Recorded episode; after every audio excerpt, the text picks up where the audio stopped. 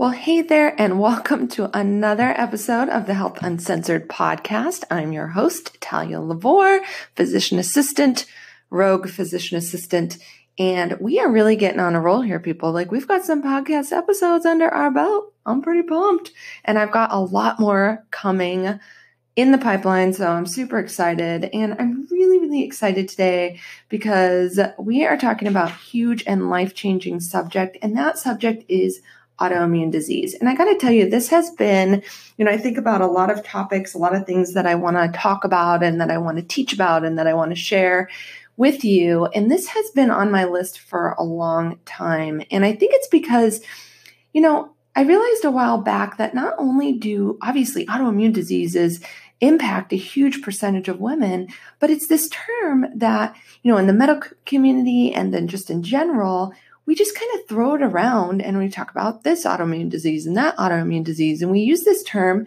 and we just throw it around thinking that everybody automatically has this just deep understanding of what autoimmune diseases are and what causes them. And I feel like sometimes we do ourselves a disservice if we just make this assumption and we don't go back and really set that foundation and go to the roots and talk about what these things are. So I wanted to talk about it today. And in fact, you know, I thought about it and I thought, you know, I bet there are tons of traditional practitioners out there that don't even really have a firm grasp on autoimmunity. So if you went into your doctor right now, if you went into your provider and you said, you know, what is an autoimmune disease?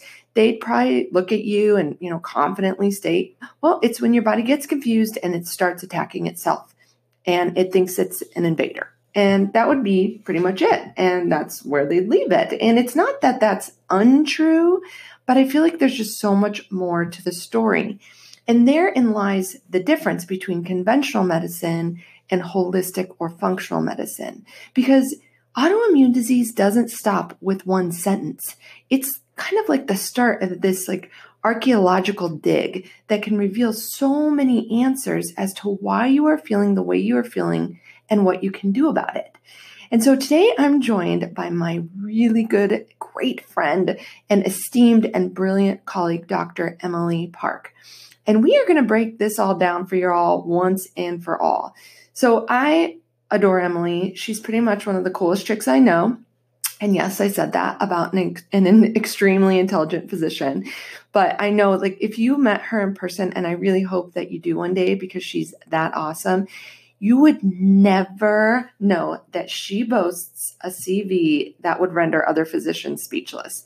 So I just wanted to, I'm going to read this because there's no way I could remember all this stuff, but I wanted to share it with you because I want you to know where she's coming from, how brilliant she is. But when you hear her talk, you'll be like, there's no way that this is that woman. So anyway, let me just tell you a little bit about Doctor Parke. So she earned a bachelor's degree in cardiorespiratory science at Upstate Medical University in Syracuse, New York. So, you know, raise the roof from anybody from New York. And this was near her hometown. And she attended medical school at Rowan University in New Jersey. So once she graduated from medical school, she completed her anesthesia residency at the world-famous, top-ranked Cleveland Clinic, where she served as chief resident. Now, her desire to tackle complex medical challenges led her to pursue a pediatric anesthesia fellowship at the Children's Hospital of Philadelphia, consistently one of the top three children's hospitals in the country, where she was chief fellow. After completion of her anesthesia training in two thousand nine, she took, took a job practicing pediatric anesthesia in Phoenix, Arizona, doing complex pediatric anesthesia cases, as well as serving as vice chair of the Pediatric Pain Medicine, Medicine Department at Phoenix Children's Hospital from two thousand ten to two thousand twelve. But in two thousand twelve, Doctor Parke completed training in medical acupuncture, which then led her to the cutting-edge field of functional medicine.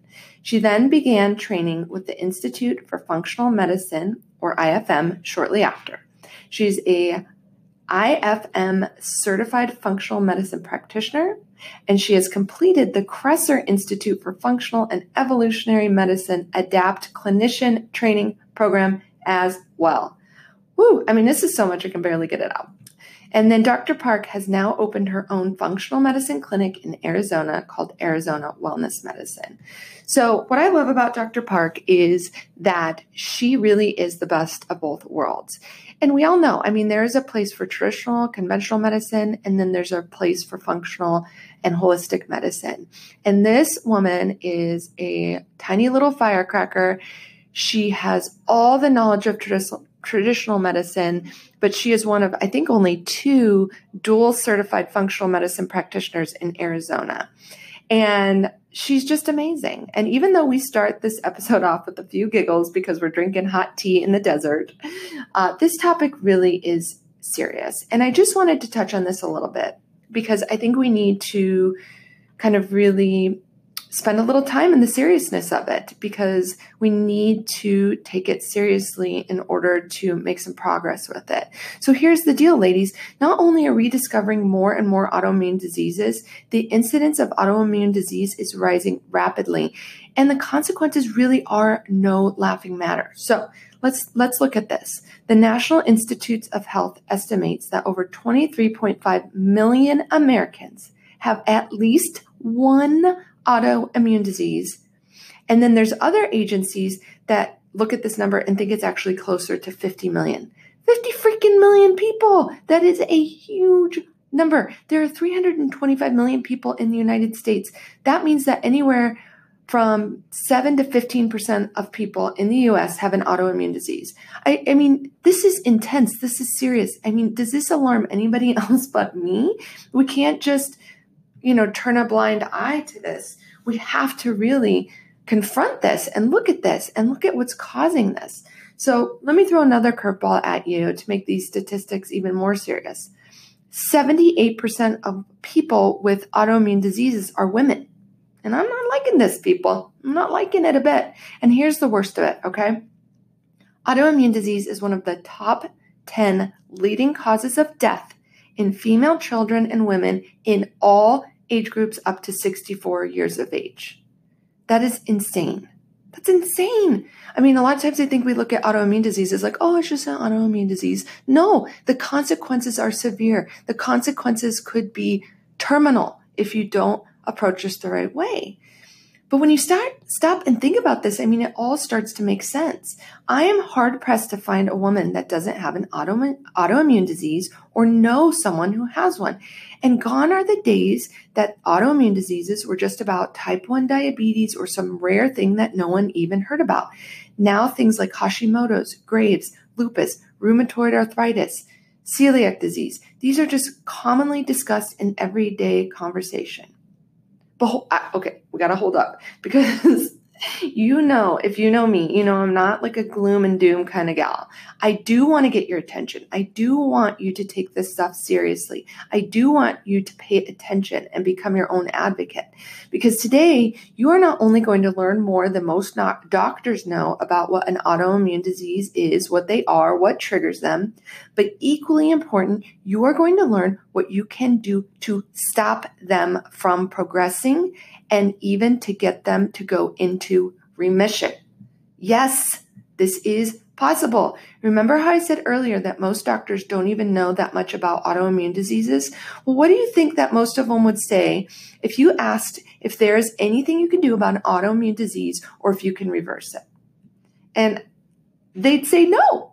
They'd say there's nothing you can do other than take this medicine and hope for the best. And I know that many of you are listening to this and nodding your heads because your doctors have said the same thing. And do you know what I say to this? I freaking call it bullcrap. And I'd really like to use the real word here, but the podcasting peeps like just don't like it. So I say bullcrap. Here's the truth, and I hope you get as excited as I do about this. You can do something about autoimmune diseases. Contrary to what you may have been told, you don't have to just sit there and get bitch slapped by this whole process. And pardon me for the earmuff moment, but it's the truth. In fact, once you get to the root of the disease and you figure out what triggered it in the first place, you can just go in there and you can reverse engineer your way back into health. How stinking awesome is that? It's as simple. Is it as simple as taking a pill? No. Could there possibly be a few ups and downs? How? Yes. I mean, yes. But I don't have to tell you that because you're you're already here. You're different. You understand that it takes commitment and responsibility, but you know that it is so worth it. Imagine the look on your doctor's face when you go back into the office, looking great, feeling fantastic. They check your labs. They wonder what the hell you did. They just assume it was the medication they gave you and pat themselves on the back.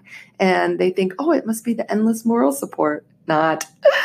No, it's going to be about what you did, because you got to the root of things. You learned about what an autoimmune disease is, what really causes it, and what you can do about it. So on that note, let's not waste any more time.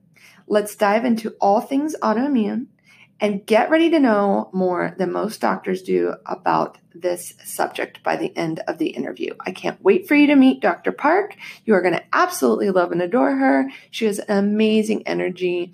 And of course, we're just going to learn so much today. So without further ado, let's jump into that interview. All right. I am sitting literally inches from my dear friend, Doctor Emily Parke. Hello. We are enjoying a nice hot tea because it's Arizona and it's one hundred three degrees out, and that's what we do. Why not? That's what we do. Tea. Hi. Hello. We are recording this episode together, and we are doing some video, so we are having fun here today. But today we are going to talk all about autoimmune disease, and we are going to answer some of what I've found to be women's most pressing questions that they just need to get some straight talk, some straight answers with. So Doctor Parke's going to, I, I did a little intro for her, but she's going to kind of say hi and tell us a little bit about what she does, because she practices functional medicine, and just give us a little intro about how, what she does and how that kind of autoimmune disease plays into her practice. So. Yeah, awesome. So yeah, so I'm Doctor Emily Parke, and I'm the you know owner and founder of Arizona Wellness Medicine, which is a functional medicine practice here in Arizona. And uh, I actually came from complete traditional training, um, and so I did medical school, internship, residency, all on the traditional side. Um, then got trained and certified in functional medicine. And functional medicine is all about finding and treating the root causes of whatever signs and symptoms are going on. It's getting to the bottom of it. It's really the deep detective work, finding out the why, or more commonly whys, plural, um, meaning figuring out all of the root causes that triggered your symptom or disease process to come on in the first place. And in the case of autoimmune disease, that's especially true and really, really crucial, because if you never figure out what the triggers are, you'll never truly heal. You may, you know, be prescribed a traditional medication, or, you know, even supplements and things like that. They can just be Band-Aids until you really figure out what all your root causes are and reverse those. That's your best hope of treatment with an autoimmune disease. Um, and functional medicine is great for autoimmune diseases. So besides the advanced laboratory testing, um, there's also, um, you know, obviously big roots in lifestyle. So this is, we get really specific with nutrition, sleep, exercise and movement, stress management, and toxin reduction. Those are the foundations to health, right? So you know, Talia, like if yes. we don't have those in a good place, we can't expect our health to be in a good place, but they're especially important for, you know, someone with an autoimmune disease. And I think this is really helpful, because a lot of women, by the time they come to me, they've maybe been diagnosed with an autoimmune disease. Maybe they haven't. Maybe they have some thyroid issues. Nobody's told them that they've got an autoimmune component, but maybe they've looked into it and think, maybe I do have this, or they know they have an autoimmune disease, but they go to their doctor and their doctor just says, well, you've got this disease and there's really either there's just not much we can do about it, or you've got to take this prescription drug for the rest of your life. And women come to me a lot and they get frustrated because they ask their provider, you know, is there anything that I can do to make a difference? And a lot of times they're met with resistance. And again, I always kind of put this out there that it's not necessarily that their provider is being malicious or has bad intentions or anything like that. They just may not know themselves. And so women have this intuition that I always encourage you to. And I'm speaking in this case about women because that's my audience, but have this intuition that there's something deeper going on that they do have control over and that they can make a difference. And we're going to kind of dive into that today. So I'm I'm really, really excited. I think we should kind of get to the nitty gritty and talk about just basic stuff, because we throw around this term autoimmune disease, but I think sometimes people don't really have a grasp of exactly what an autoimmune disease is. So tell me a little bit about what your definition of an autoimmune disease is. Yeah, so you know, generally an autoimmune disease means that your own body, your own body's immune system, to be super specific, is attacking a part of your body. And depending on which autoimmune disease you have will depend on what part is being attacked. So I'll give you some examples um, that a lot of people will know about. So celiac disease, right, is a perfect example. So celiac disease is an autoimmune disease of the small intestines that's triggered by eating gluten. Now, you do have to have a genetic predisposition in order for it to get turned on, which I know we're going to get into in a minute. Um, but uh, so that is a, an autoimmune disease, meaning that the small intestines um, are being attacked by the, the body. And so the small intestines are kind of being destroyed. And specifically the, the microvilli, the little fingers that are in the small intestine, um, look like this normally. Uh, but when you eat gluten and you have the celiac uh, gene, and it, what happens is it gets really, really swollen. And so then all the little villi kind of close up, and then the surface area for absorption of food nutrients and whatnot gets, you know, significantly decreased. So in the case of celiac disease, it's your, you know, body attacking the small intestine. So then there's, of course, one of the other ones that's really common in women, especially, is uh, Hashimoto's thyroiditis. And that is um, obviously an autoimmune disease of the thyroid. Again, there are autoantibodies, meaning your body's own immune system is creating an attack against the thyroid gland itself. And there's two antibodies, you know, that we can check for. There's, you know, thyroglobulin antibodies and uh, thyroperoxidase antibodies. So basically, so those are kind of a couple of, of really common examples. There's many more autoimmune diseases, which we can talk about. But it's, you know, the body is attacking a specific part um, of Uh, either a gland, an organ, or a specific type of cell. Like in the case of multiple sclerosis, it's not really an organ per se that's being attacked. It's the, you know, what happens is the myelin sheath, the smooth coatings that go over the, the um, nerves um, that line like the nerve cells actually get destroyed. So it doesn't necessarily have to be an organ per se, but something in the body, a cell, um, a nerve, um, a, an organ system is being destroyed or eaten really by your own body. Right. And I think that's important for people to understand, is that, you know, we get really frustrated with autoimmune conditions, and but these are the same mechanisms, or the, the way that your body works to actually protect you against so many things. I mean, we're assaulted every day by invaders, and we don't even know it because we are so good at defending them.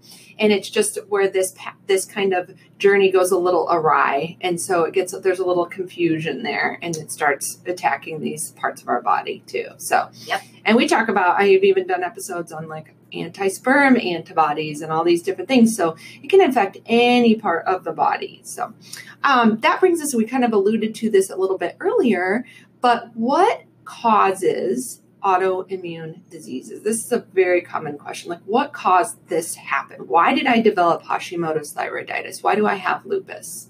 Right, exactly. So, um, of course, there's there's a couple of key components here, and one is you have to have the genetic predisposition. Now, for some autoimmune diseases, there's an actual gene. Like I mentioned earlier, there's a celiac gene. That's H L A D Q eight, H L A D Q two. There's a specific gene that we know of. But there's not a specific gene for every single autoimmune disease. Like for Hashimoto's thyroiditis, there's not a specific gene. Does it run in families? Yes, it does. So there's a genetic predisposition, but there's not a specific gene we can do in a blood test, let's say, and say, oh, you have this, this gene, watch out, you might get Hashimoto's, right? So you have to have a genetic predisposition. Then you have to have a trigger, or triggers more commonly, meaning uh, multiple things that trigger, turn on the autoimmune disease. And one of the key things Uh, that we know about autoimmune diseases is that um, uh, most of the time the trigger actually has to do with or lies within the gut, right? Because about eighty percent of the immune system is located inside the gut. So these are where, you know, disturbances in the microbiome, so not having enough good gut bacteria, or, you know, having a chronic infection that you don't know about that's going on inside the gut, outside of the gut as well. But, um, you know, or you don't have...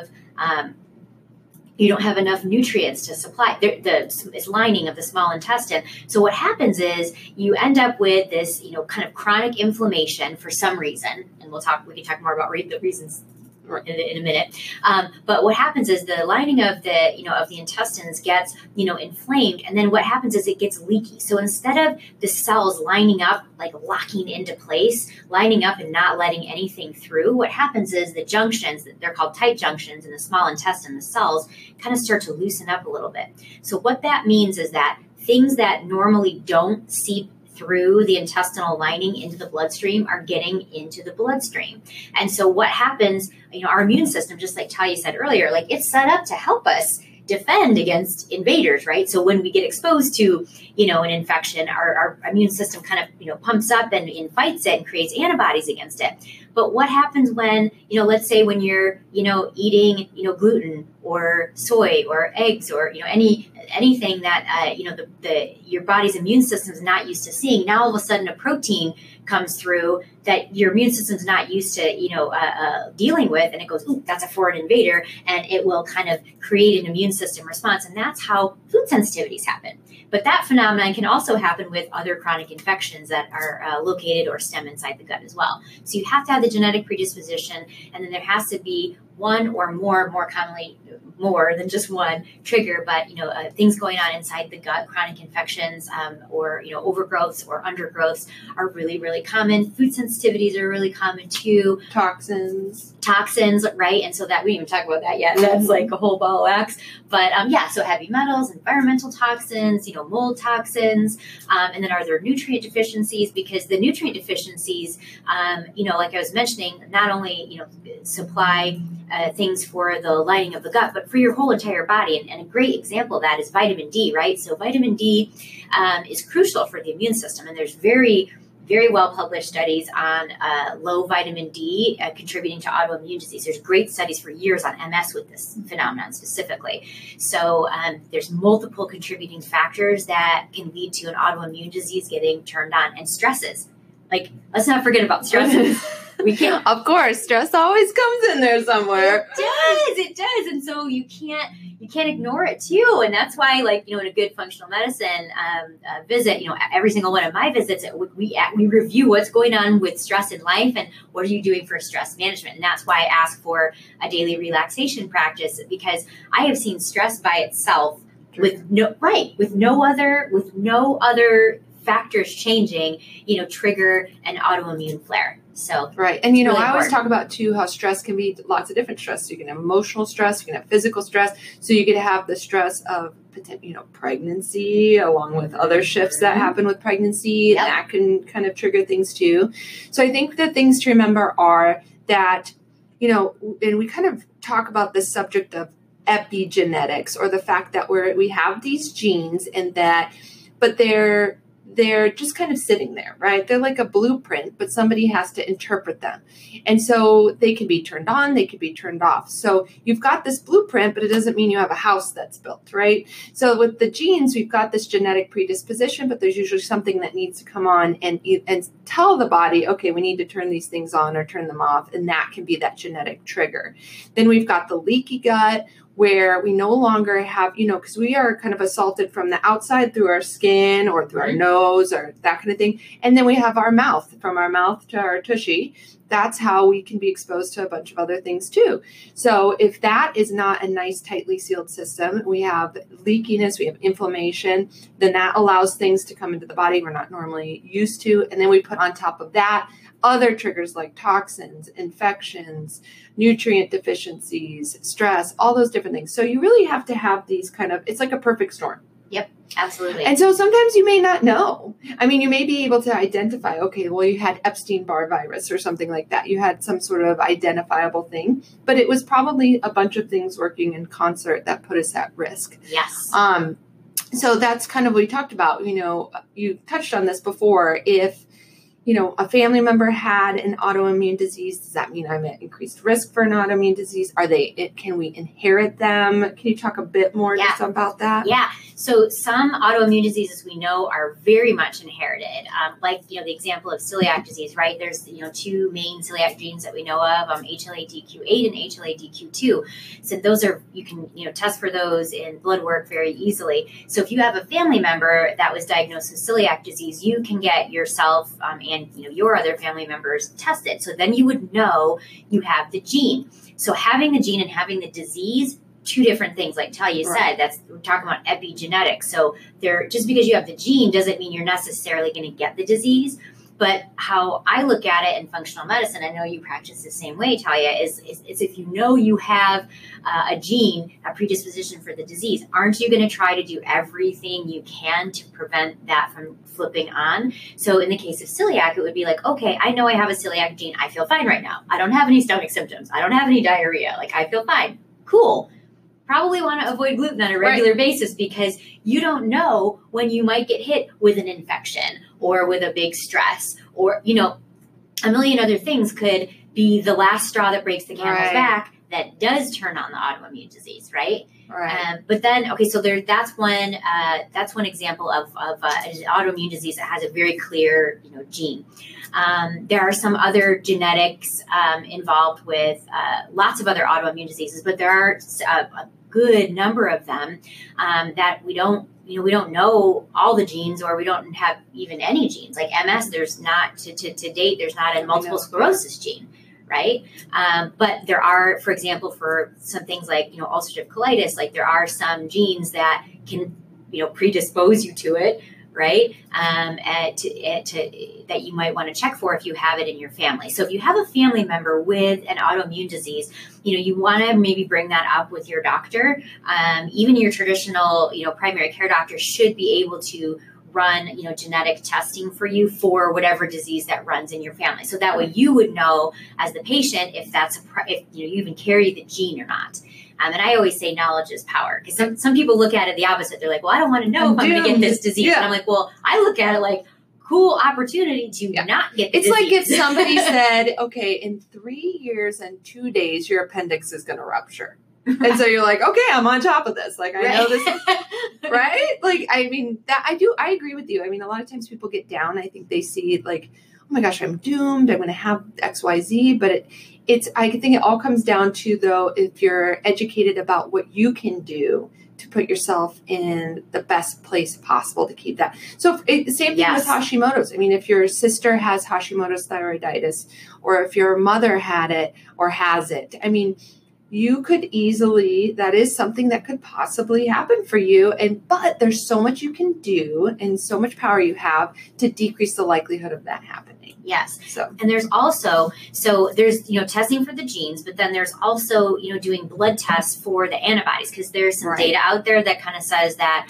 um, yes. in many cases you'll start to see, and I see it all the time Absolutely. in my practice where you, because I test for these things more than your traditional doctor would test for them, um, that you're, you'll start to see see antibodies in the blood before you really get significant symptoms or any symptoms of the disease. And I see it a lot. Hashimoto's is a Absolutely. great example. So someone can have completely normal thyroid function. And this can happen for, for years. years, five years, ten years, even mm-hmm. they're, they're thinking.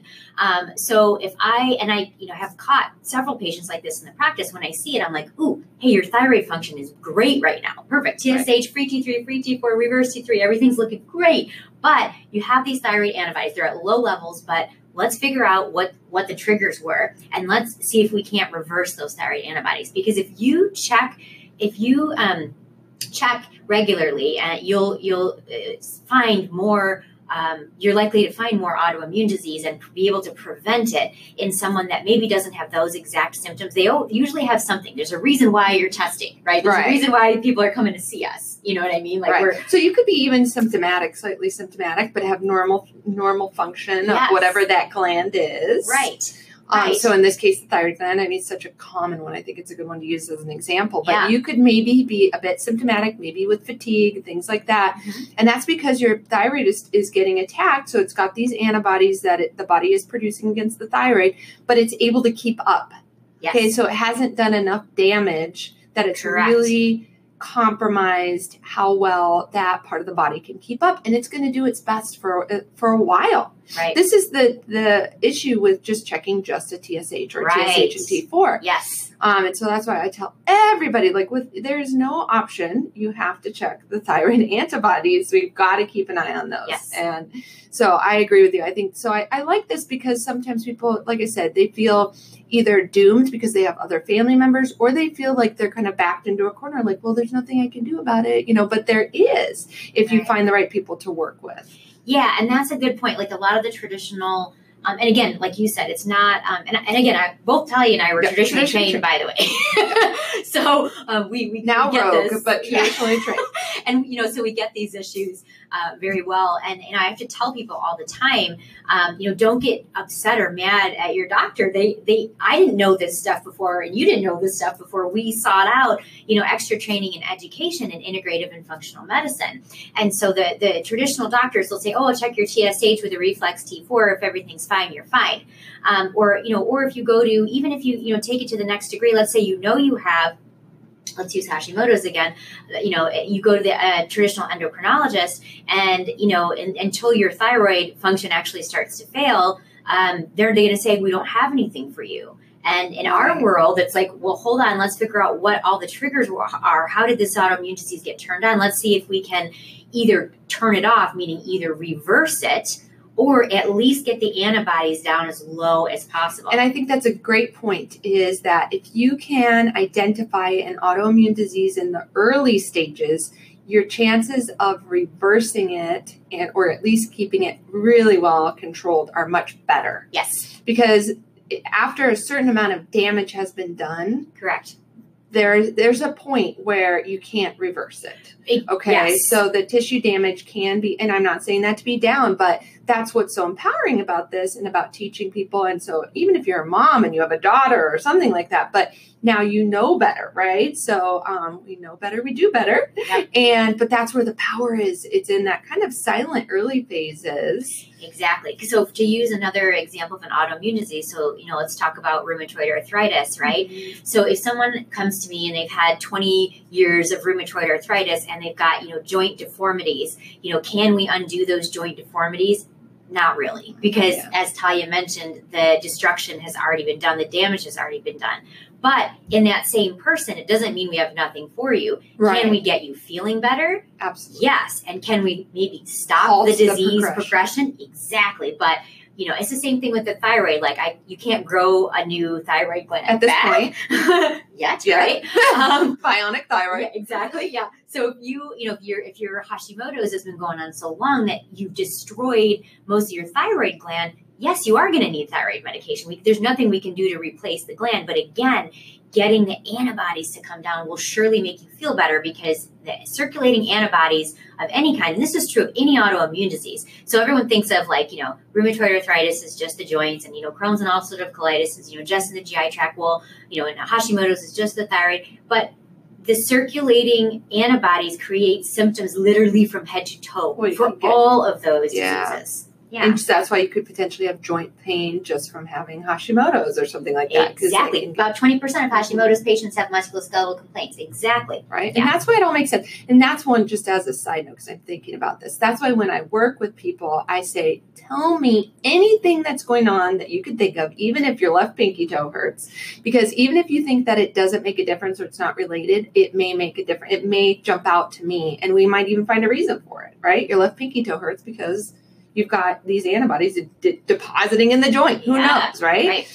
So um, another question I get asked a lot is, why do, or why does it seem like the, you know, you get one autoimmune disease and then there's other ones? Or they people often use this term, like, they run in packs. Yes. So is this true, and why does it happen? Yes. Yeah. So there is some truth to that. Uh, you know, does it, does, does it mean that um, everybody with one autoimmune disease is eventually going to get, you know, three or four of them? No. Um, but there is a phenomenon where, you know, uh, you know, once, because if you think about it logically, some of them, like we mentioned, actually have genes. So what if you had a celiac gene, um, and, you know, your mom had a history, and your, you know, sister and your aunt or whatever had a history of Hashimoto. So there's, you know, kind of two things in there, not the same gene, right? But it, to Talia's point earlier, that on the epigenetics, you still have to trigger the autoimmune disease, right? And so uh, if you've got predisposition to more than one autoimmune disease, it makes sense that the same triggers are going to flip on possibly more than one autoimmune disease, especially the longer the triggers are kind of left unmanaged, undealt with. And, and that's another point, is that when you've got an autoimmune disease, your immune system is heightened anyway. Yes. That leads to more inflammation. It's not a question of if, it's there. Yep. And that could be another trigger. So it's kind of like this self-perpetuating cycle, yep. I think, too. That can deplete your nutrients. It can cause issues with, you know, imbalances in hormones. And so I think that's, you know, once once that kind of perfect storm starts, and it, if it's not taken care of early, then that can just perpetuate that cycle. And so then you can have more than one. Yep. Perfect. Um, so we talked about, we, I think we really kind of touched in, you know, some of the triggers. So we talked about how it could be, you know, we have this leaky gut, we've got inflammation, nutrient deficiencies, toxins, infections. Um, but so I think that kind of touches on this point that I get asked a lot as well. And this is sometimes more from people who are a little bit more hesitant about, you know, what's going on in the world. But people will say, well, why does it seem like everybody's got an autoimmune issue, or like mm. everybody's got Hashimoto's now? It's everybody and their mom. Oh, you're tired? It's because you got Hashimoto's. Right. Right? Oh, okay. Yeah, well, maybe it's because you haven't slept in twenty-four hours. No, but right. that's Sleep's another that, big trigger, by yeah, the way. Right. We didn't talk about that too much, but that's a huge stress on the body, not getting enough good quality sleep. Sorry. Go no, on. But a lot of people come to me and, you know, if they're more skeptical about, you know, a, a unique approach to healthcare or to wellness, and they'll say, well, everybody seems like they've got thyroid issues now, which is actually true. Yeah. Yeah. So Synthroid is historically every year in the top four prescriptions um, it, written in the United States. And Synthroid is the top medication that's prescribed by traditional doctors for thyroid medication. So yeah, that's, that's true. Um, and yeah, the autoimmune disease rates are clearly on the rise. Um, and, you know, there's just some staggering statistics about that. So it's more and more common. So to tell you your question, like why, right? And if you think about it now, um, aren't we in kind of like a really toxic, we live in a really toxic world, um, and not just toxins like, you know, chemicals and, and metals, things like that, but, you know, uh, you know, electromagnetic frequencies, right? So we're exposed to, not, we're doing a giant experiment, by the way, like a lot of the, you know, scientists kind of say this, where it's like, we, we don't, we haven't really studied the effects of all these Wi-Fi signals and electromagnetic frequencies that are out there on, on our bodies. But, you know, so we're exposed to that. We're exposed to, you know, chemicals and toxins on an exponential level now. Right. And there's, um, you know, and, and, Uh, they're, the government especially keeps, you know, I think allowing in substances that have not been, you know, really tested, or substances that have been like a, a new chemical spin on a substance that was tested to be toxic. Substances that are tested and known to be toxic, but lobby heavily in. in exactly. Yes. So there's a whole. Like Roundup. Yes. Yeah. Like if like. Roundup or glyphosate is one of them, right? And so that's why it's important to eat organic. Um, but uh, aside from that, even all the chemicals, so the, just our toxic load, and these are things you don't even know you're being exposed to through foods, through your water. Um, you know, everyone thinks of chemicals as something that has to, you know, smell really like strong. A lead, lead, or, you know, manufactured, yeah, like a coal metals. Plant. Yes. Yeah, or heavy metal. Like, but a lot of these things you don't even know you know, you're being exposed. And so I think there's a, a, an increase in our toxic load. Um, I think that, you know, as a society, we're, we're really pretty sleep deprived. Um, and that gets, sleep gets blown off, and it seems to be some badge of honor, you know, how right. busy we are all are, and how, no, I only got four hours of sleep and I'm still working my twelve hour day, that kind of thing. We're, but not getting enough good quality sleep's a huge stress on the body. So I think there's toxins. I think there's, you know, stresses, and that's, like Ty said, mental, emotional stress, physical stress. Physical stress, by the way, can be working out too much, or it can actually be on the opposite end, sitting on your butt too much. Um, the bookends uh, okay. tend to not be great. Um, but, you know, uh, and then the poor nutrition, that state that the, America is in, right? We have the highest obesity rates, the highest, you know, type two diabetes rates. Um, chronic disease is on the rise. It just is. And so if you think about all the things that keep us healthy, the foundations to health, nutrition, sleep, exercise and movement, stress management, toxin reduction, you know, our, our Western society that we're living in right now, we we do a bad job with all of those typically, unless, you know, you're taking control of your health. And I think something people don't realize is that we, we it's almost that we can't adapt quickly enough. So our bodies can ad- you know, adapt to things over time, but things are are changing so rapidly. So even if you looked at what your great-grandparents ate versus what we, and that's not that long ago. Right. You're going to see a huge difference. Totally. In what they ate, how the the food was prepared, how fresh it was, how it was farmed, were there, you know, what did they use to fertilize the soil? Like, yeah. all those different things. I mean, yep. And so I, I run across a lot of resistance on this because, for example, p- some people know that my daughter has a lot of food allergies, and food allergies are on the rise, like tremendously. Oh, yeah. For the same, like we were talking about, same kind of principles happening here. So people will ask me all the time, like, oh my gosh, just twenty years ago, nobody had a peanut allergy, or it was like the random kid that had the peanut allergy in school, and now everybody's got a peanut allergy. And some people look at that as like, oh, it's this, you know, people are just crazy. They're super sensitive, but it's not. Like, so for, for my family, it's a life-threatening thing.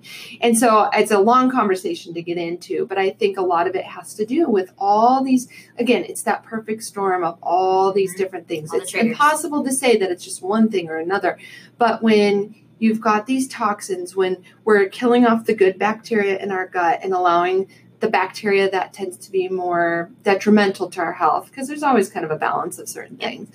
Um, when we've got these toxins in our lives, and that goes down to everything from what we brush our teeth with, you know, what lotion we put on our skin, all these different things, then we are really kind of assaulting our body with a lot of things that were never there before. Right. Um, so that's my opinion too of why it seems like, and it's not just it seems like, it's, I mean, this isn't in people's heads. If we go in and we check your blood and you've got antibodies to your thyroid, that's not in your head. You know, that's an autoimmune issue going on there. So this is not just made up. This isn't just, you know, um, the news coming, fake news. Right, right, right. Yeah, yeah, yeah. It's data driven. Absolutely.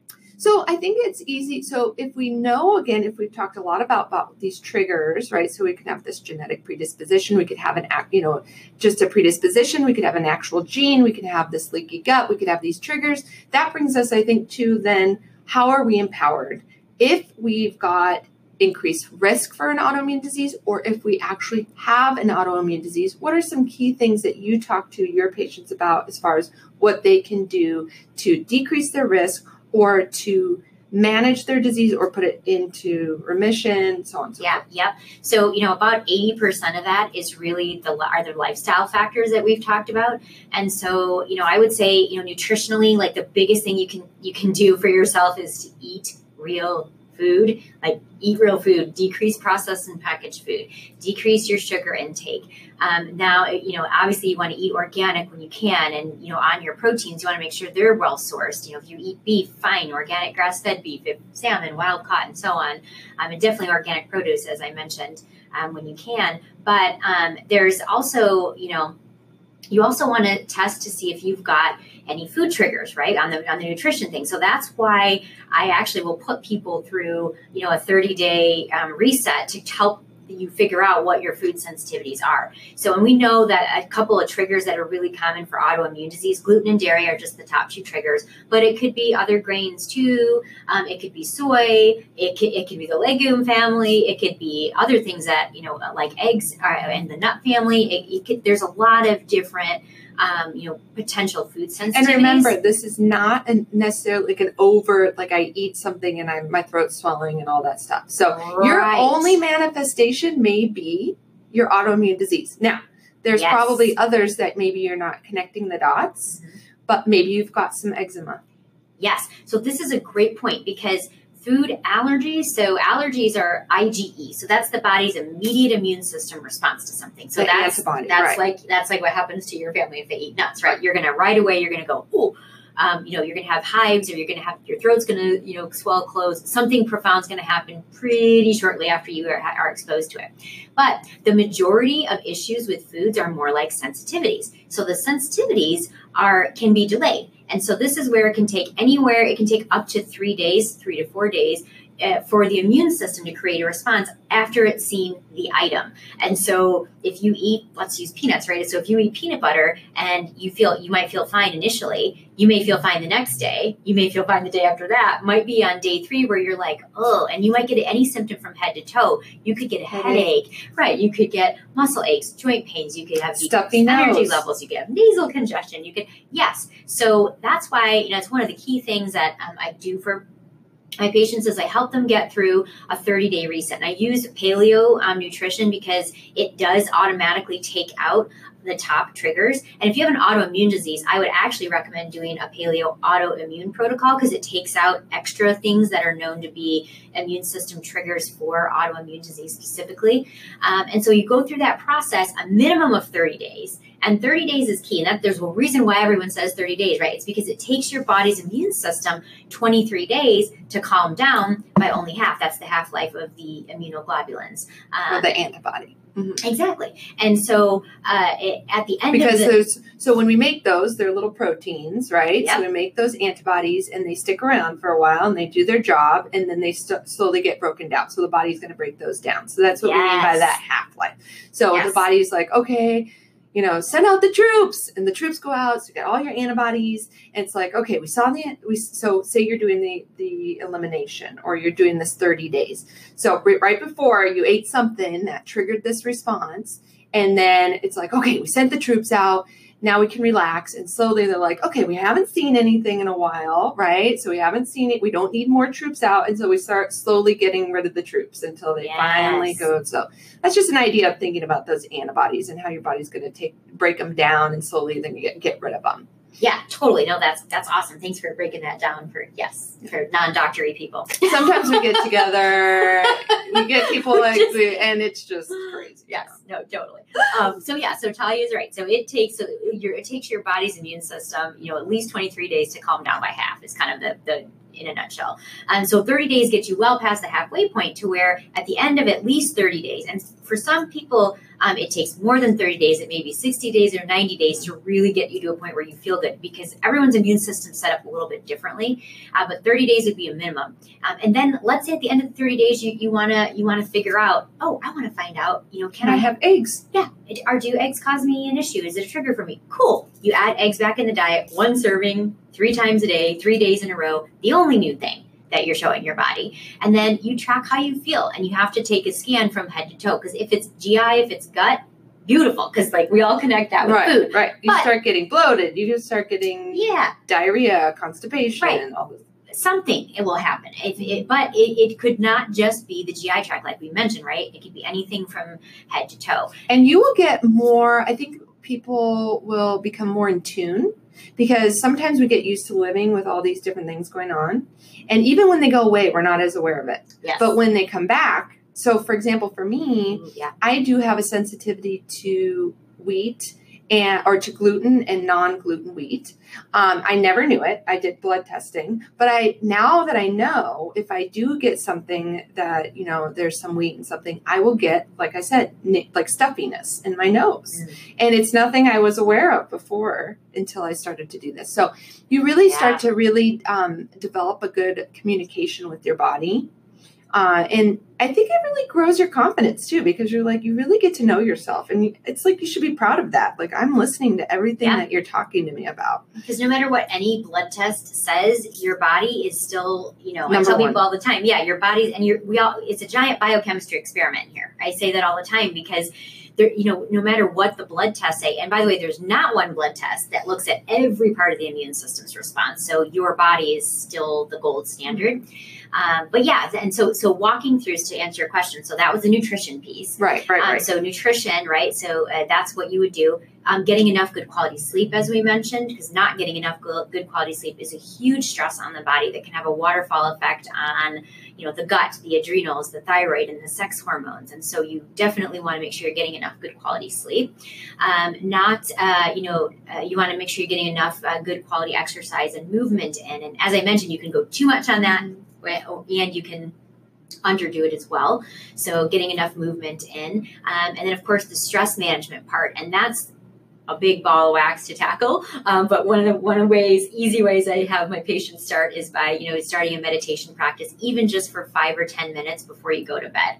Keep it simple, make it doable. You can do it any time of day. If it's first thing in the morning that works for you, great. You know, yes, if you traditional meditation wants you to do it first thing in the morning, but um, I say you do it when you're actually going to do it instead of like, oh, I didn't wake up at five a.m. I can't do my meditation today. Right. You know, you want to. And I'm going to be doing a whole, um, a whole highlight on meditation. Yes. Because it is so powerful. But even I feel like I struggle with meditation. Yeah. Um, and I, I want to put that out there because I think people like And we always go to meditation because it's so profound, the effects of meditation. Oh, if yeah. done properly, the effects that it has on your health are profound.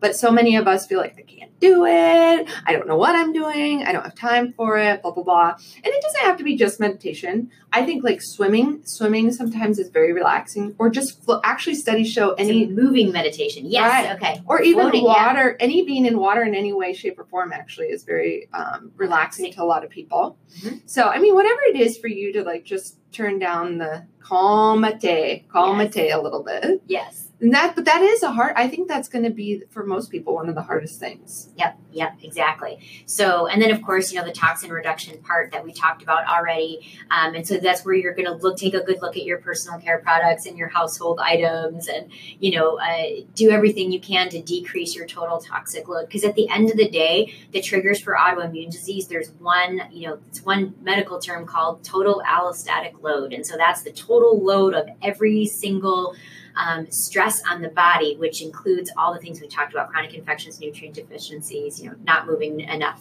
moving, you know, doing too much exercise, not getting enough good quality sleep. All of those things will add up to, a, you know, toxin exposure, the big load on the body. And then, and then you're, if your body's overstressed, you're going to activate like, the sympathetic nervous system. Right. That cup just fight or flight, and yeah. I love it. So that I have two more questions. One is then, and we, I think we touched on this a little bit, but can autoimmune diseases be cured, mm-hmm. if we use that word cured? Yes. Um, I don't use the word cured um, only because if you think about it logically, based on everything we've said so far, if you do, if you put yourself back in the exact situation that turned on the autoimmune disease, it will surely come back, right? So if you know that gluten's a trigger and that you had, you know, a, a lead exposure overload and you had a chronic infection and all those things. If, if, if we've treated those and your autoimmune disease is reversed, meaning we can't see antibodies um, anymore in your blood or the antibodies have come down. If you do those, you know, if you eat, if you ate, you know, gluten again on a regular basis, you might re-trigger that, for example. Or if you had, you know, if you unfortunately got hit with, you know, an infection of some kind, you know, that could trigger your autoimmune disease. If you had a huge stress in your body or your life, that can trigger an autoimmune disease to come back. So I like to say reversed, as in it's reversible, because I'm very clear with people. If you go back to doing, you know, if we recreate the situation that turned it on, it's going to turn it on again. So you can't really, you can really not say cured. But I like the idea of it being reversed. Yes. And remember that does, you know, not for everything can we, like I said, if there's been extensive tissue damage where the body has dis, you know, destroyed too many of the cells, at this point, you're not going to get those back. Um, so again, the importance of addressing it early on and catching it early on if we can. But we can halt progression. We can manage symptoms really, really well. And in some cases, we can reverse it. Yes. So. I That's love it. Exactly right.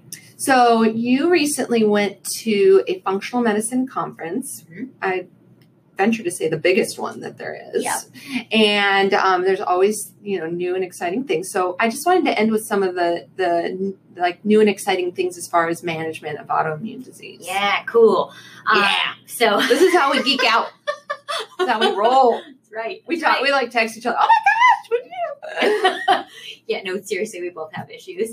Um, but I, uh, yeah, so I've been to four conferences already this year. That's part of functional medicine. We have to have nose to the ground, have to stay really current. So in uh, May of this year was the Institute for Functional Medicine's annual conference, and it was all on autoimmune disease this year. So it was awesome. Wow.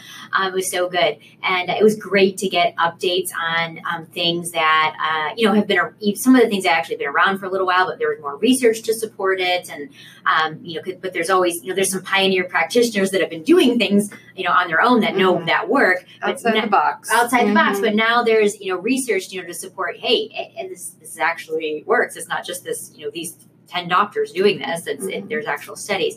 Um, so a couple things that, um, and there were so many things. Uh, we definitely won't have time to talk about them all, but two things I want to mention. One is the use of low-dose naltrexone. And we've known this for years, and I've actually been using um, L D N in my patients for a couple years now. And uh, low-dose naltrexone um, is super supportive of the immune system. And there's really good data on autoimmune diseases, cancers, and even some other, you know, chronic illnesses too.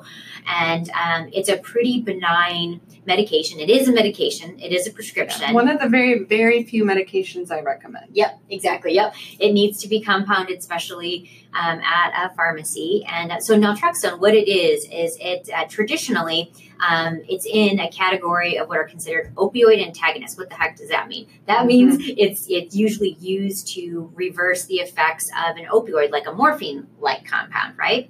Um, and so in the hospital, if you had a, a, an overdose of morphine, let's say, um, they would you know give you a medication like um, like naltrexone. They would actually give you something else called naloxone um, or Narcan, uh, but it's same same family to reverse the effects high of doses. opioids, high doses of it, right? So what the, they've been studying the, over the past decade or two now um, is that low doses of naltrexone um, actually are, have been shown to help support the immune system, and so uh, in some really small doses. Like I will start with, you know, zero point five milligrams, one milligram, um, and work up from there to a total of four milligrams a day. But I will say this, it's not like other medications where, you know, ne- the, the next week you're going to be like, oh, I feel amazing. It's it's kind of the slow and steady wins the race there, and it's the long game with it. But what you'll notice over time is that, you know, there'll be symptom reduction, or, you know, I'll see antibodies in the blood mm-hmm. come down. So you'll see laboratory, you know, evidence that that the L D N is is uh, is doing its job. And basically what it does is it kind of um, tricks, I hate to use that word, but tricks the body to make its own mm-hmm. opioids. Yep. And we now know that the immune cells have a ton of receptors, so they communicate with this. Those opioids tell the, or endorphins tell the body what to do, and the immune system in particular. Um, and I'm going to do a whole episode on this because I feel like it's so underused. It's a little complex when we talk about what's happening, but it's really interesting. Mm-hmm. And so over time, your body's just naturally making more of these. And something to know is that it's actually very hard. The not very few things increase these levels in your body. Mm-hmm. Very few things, even if we inject them directly into the body, right? Yeah, so the, the half-life's yeah, the, they yeah. just get broken Degrade, down and degraded really quickly. So really, the body making them itself is the best way to do it. And so what you do is you you temporarily kind of tell the body to make more of these, and then they go in and they tell the immune cells like, hey. Whoa, whoa, whoa, whoa, whoa. You guys are getting crazy over there. Like, that's my, our thyroid. Like, let's take it easy. Okay, they're on the same team. And people do great with it. I've used it in infertility patients. I mean, you can use it. And it's it was a little bit out there for a long time. And it's still, in, it, like for infertility, it's still a little bit on the edge as far as, you know, the research and stuff like that. But people are, providers are using it. So you do need a provider. You need a, a licensed provider to prescribe it.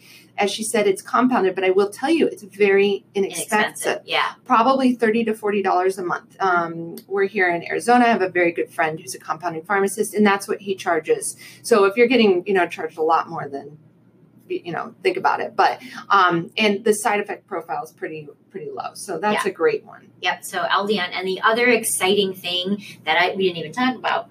I'm going to spring this on you.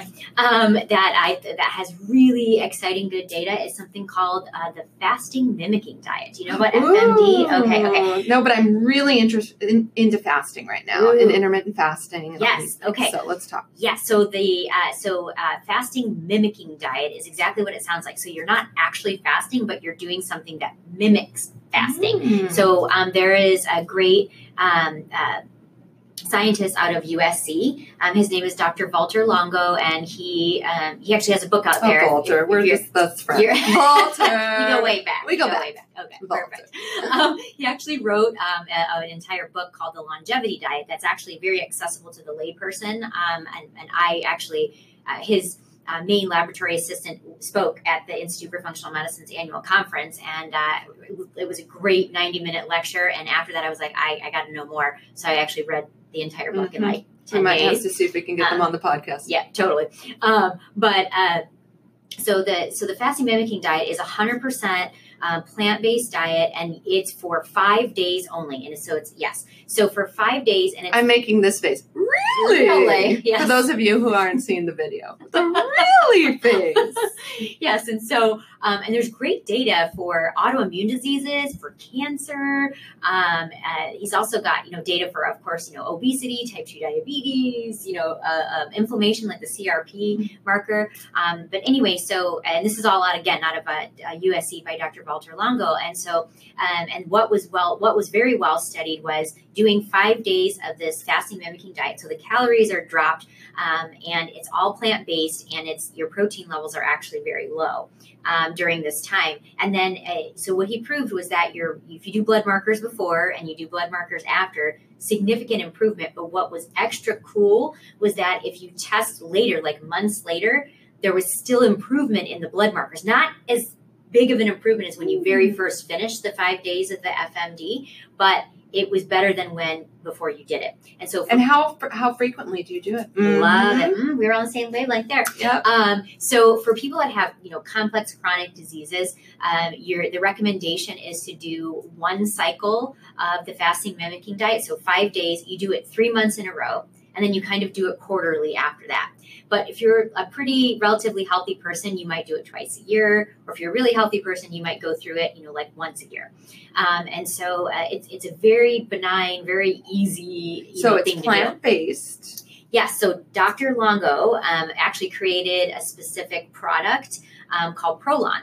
Um, excuse me, and it's P R O L O N, Prolon. Um, and it's a company by a company called L-Nutra, um, which he created. And by the way, all of his proceeds go completely back into his research foundation called Creates Cures dot org. Another wow. reason that's amazing. Um, but he wanted to make the fasting mimicking diet accessible to everybody. So he created this entire, um, basically, I, I call it a fancy shoe box, because that's kind of what it reminds me of. A kit. It's very beautifully packaged, yes. Um, but it has in there what you're eating, all of your food for the five days. Yeah. So there's, um, you know, soups that obviously you reconstitute with hot water. There's some olives in there. There's, you know, some nut based bars, and, you know, so there's different, there's some, um, uh, uh, like cra- cracker type things, like kale crackers and whatnot. Uh, but anyway, so it, um, it's, but it's very specific. And so that product is what's studied in his studies specifically. Um, and so you do that for five days and it's very simple. Besides, do you know how much it costs? Besides water, I think, Um, and I'll link to it. I, I think um, I think I want to say it's around like two hundred twenty or two hundred twenty-five bucks or something like that. Not for bad. the for the kit for five and days. That's could, all you're you eating. Could even do this. Could be an interesting experiment, because if it's pretty benign, there's the risks are really low, right? Mm-hmm. Um, so people could be checking their levels prior to this, mm-hmm. and then how? So they checked immediately after. And then, of course, months later, I think like six months later on a lot of the studies, and they were looking at, you know, like what happened to, you know, blood sugar and cholesterol and C R P and I G F one. And they were looking at those markers, um, like, did, and of course, other markers like, you know, weight and mm-hmm. waist circumference, stuff like that they were looking at as well. So it mimics fasting. Mm-hmm. Yes. So it turns on, um, it basically, and there's really good research in cancer too. Um, yeah.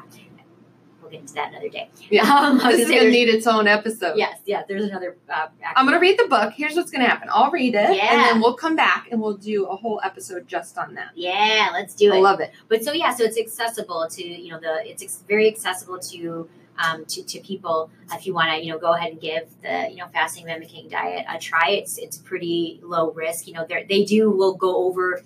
Um, if you do get the kit, they will go over like what to watch out for, because, you know, you are, it's a huge change in the diet. So you want to make sure you don't get dehydrated, and you want to make sure blood pressure doesn't go too yeah, low. And if so you're an athlete or something like that. Yeah. I mean, and, or if you're uh, right, you're going to not do your hard workouts during that time. And, um, you know, if you are on blood pressure medication or on medication for blood sugar, like you definitely need to be supervised, you know, by a physician. Um, but yeah. Oh, I love it. Oh, we will come back with more from that. I'm very cool. excited. I'll link to it, though. I'll link to uh, any resources we talk about. Perfect. Oh, I'm so excited. So I just think I want people to, to recognize a couple things. Number one, um, recognize that what risk factors are and how we minimize those, how w- women in particular, because that's what I work with, um, can really have a lot of uh, control. I think this is a big thing, you know, for, for us. We just need, uh, we feel like sometimes that we're just on this roller coaster and, you know, grasping for anything. We just have no control, but there's a lot we can do with autoimmune diseases, and we need to respect them because they can be very, they can be, you, you know, intense. Like the consequences can be very severe. Um, but so we need to respect them, but there's so much we can do. And there's a lot on the forefront because I think with that, this expanding, I think I said the other time that we talked, it's one like the eight leading cause of death, death in females. I mean, so this is serious stuff. It impacts everything from, you know, um, fertility to everything in our lives. So I, I love the fact that there's so much we can do to, to really take the reins and take control of our health and to know that this isn't just like, you know, it's not a death sentence. It's not, you know, you're not just stuck in stone, that there's a lot you can do to make some changes there. So I am thrilled. I love it. Awesome. All right. Well, if you happen to live in Arizona or perhaps you live somewhere, you know, that's cold and snowy and you want to frequent Arizona because we're really awesome. Now, yes, it's one hundred five degrees today, and that's okay. The rest of the year, we are super amazing and super awesome. So if you are here, if you're visiting, if you live here, and if you want to work with, I'm not saying this just because she's next to me right oh, now, okay. she is, but Doctor Parke is a phenomenal, not only is she a, a, a just insanely intelligent woman, a phenomenal functional medicine provider, but she is literally one of the most wonderful, nicest humans I know. Oh, thanks, Talia. You must come here. There are, you know, I work a lot with women and I, I basically teach them how, what they can do without a provider. But there are times, for example, low dose naltrexone or all these different things where you need somebody, or maybe you're just, you're making progress, but you get stuck and you need another pair of eyes on it. So mm-hmm. It is wise to expand your team, your, you know, your health and vitality team. So I will link to her website here. And not only does she see patients, but she offers her own videos and um, information to people. So, but if you are in the area, you may want to stop by and say hi or Thanks, schedule Talia. A little trippy trip. Thank All you. Right. Well, we'll be back for sure. We're going to be doing several episodes together. So I'm so excited. So thanks, Emily yes. slash Doctor Parke. You're so welcome. Love Talia. You. Okay. All right, until next time. Sounds great. Well, ladies, there you have it. I hope that you enjoyed this interview with Doctor Parke as much as I did. I truly adore her. She is just such a spitfire. She's brilliant, and she has a way of teaching about all things related to health that just make you feel really empowered, that make you want to take action and make it feel like it's not something that's unattainable or overwhelming. I mean, these are things that any of us can do to regain control over our health, to reclaim our health.